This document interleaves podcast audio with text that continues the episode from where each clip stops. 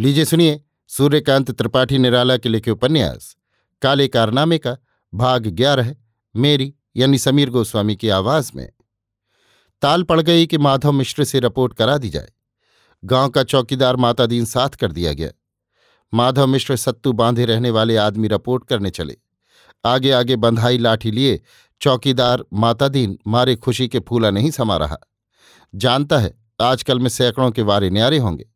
गाँव और पड़ोस के कितने ही भले बुरे आदमी फंसेंगे। मिलने बिछुड़ने की कितनी बातचीत होगी, कितने दांव पेंच खिलेंगे खुलेंगे। जमींदार और महाजन भी इस रुपये में शरीक होंगे। कहते हैं, रिश्वत का रुपया लाखों और करोड़ों तक पहुँचता है और बड़े से बड़ा इसका साझीदार है। इस काम में पुलिस के मददगार जितने आदमी हों, वे सरकार के आदमी कहे जाते हैं। उनसे इसी तरह के काम लिए जाते हैं। जब कमज़ोर पड़े तब वे नेकमाश धीरे धीरे बदमाश करार दिए जाते हैं और बाँध कर भेज दिए जाते हैं। आमदनी का ज़रिया जेल में भी है। मज़े में कालीन बिनते रहे, दस पैसा खाए और दो रुपया उगले।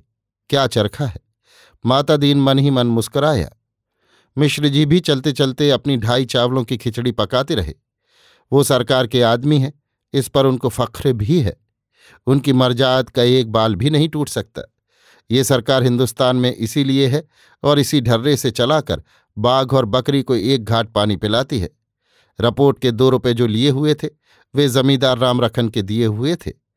उनकी याद आते ही उन्होंने कहा, देखो माता दीन रपोर्ट में दो रुपए लगेंगे, यहीं से श्री गणेश हैं।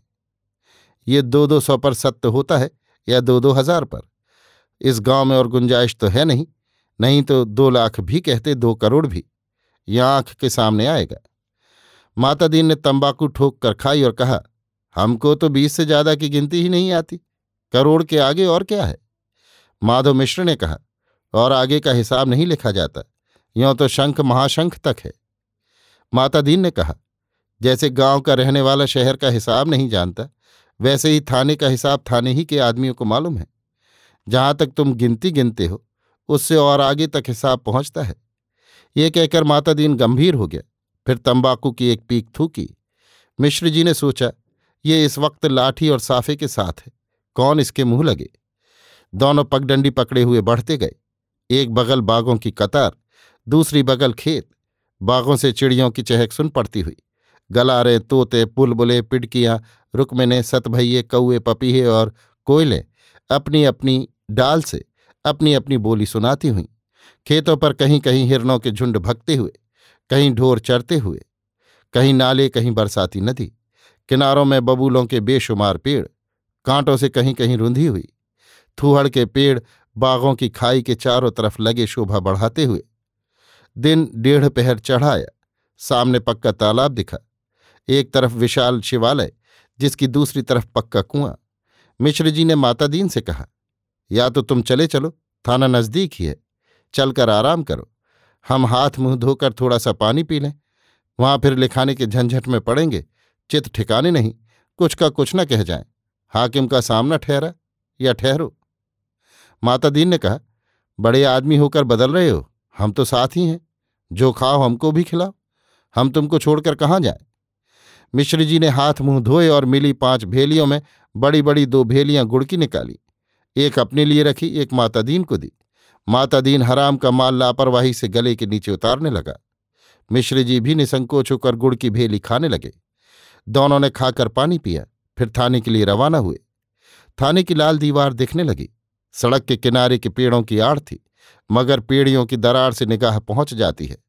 माता दीन का वीरत्व थाने के दिखने के साथ साथ बढ़ गया। मिश्र जी अभ्यासी मनुष्य की चाल से चलते गए। थाना आया। दोनों अहाते के अंदर गए। चौकीदार ने मुंशी को सलाम किया। मुंशी ने पूछा, किस मौजे के हो? चौकीदार ने कहा, हुजूर, सरायन का। मुंशी ने पूछा, और ये कौन है? चौकीदार ने जवाब दिया, वहीं के ब्राह्मण रिपोर्ट कराने आए हैं। मुंशी जमे, कैची निगाह से एक दफे मिश्र जी को देख लिया, फिर कहा, इधर आओ। मिश्र जी बढ़े और झुककर सलाम किया। मुंशी ने कहा, लाओ, ये पहली सरकार का है। मिश्र जी ने कहा अभी दिया क्या? डांटकर मुंशी जी ने माँ की गाली दी। मिश्र जी ने कहा, ये एक दूसरी रिपोर्ट होगी। मुंशी पहले घबराए, फिर उठकर चले गए। सोचा था बैठा रहेगा, झक मारेगा, रिपोर्ट लिखाएगा। उठकर अपने डेरे की तरफ़ चले तो चौकीदार ने बढ़कर एकांत में कहा, आप पुलिस का राज बिगाड़ते हैं। हम उसी गाँव में रहते हैं और कहीं। मुंशी झेप संभाल कर सिर गड़ाए हुए चले ही गए। चौकीदार थानेदार के पास गया। थानेदार ने मिश्र जी को बुलाया और पूछताछ की। मिश्र जी ने कहा, अब मामला तो यही है कि थाने आने पर गालियाँ मिलती हैं या ये मुंशी जी किसी फेर में हैं? थानेदार ने कहा, खैर, कल हम आपके गाँव आवेंगे और तहकीकात कर जाएँगे। जब चौकीदार को आप लाए तो रिपोर्ट हो चुकी। चौकीदार का नाम लेकर पूछा, क्या रिपोर्ट वाले रुपए ले लिए? मिश्र जी ने कहा, गाँव में आप लीजिएगा। थानेदार के चेहरे पर शिकने पड़ी, मगर चुपचाप बैठे रहे।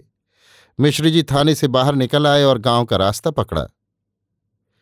अभी आप सुन रहे थे सूर्यकांत त्रिपाठी निराला के लिखे उपन्यास। काले कारनामे का भाग ग्यारह, मेरी यानी समीर गोस्वामी की आवाज़ में।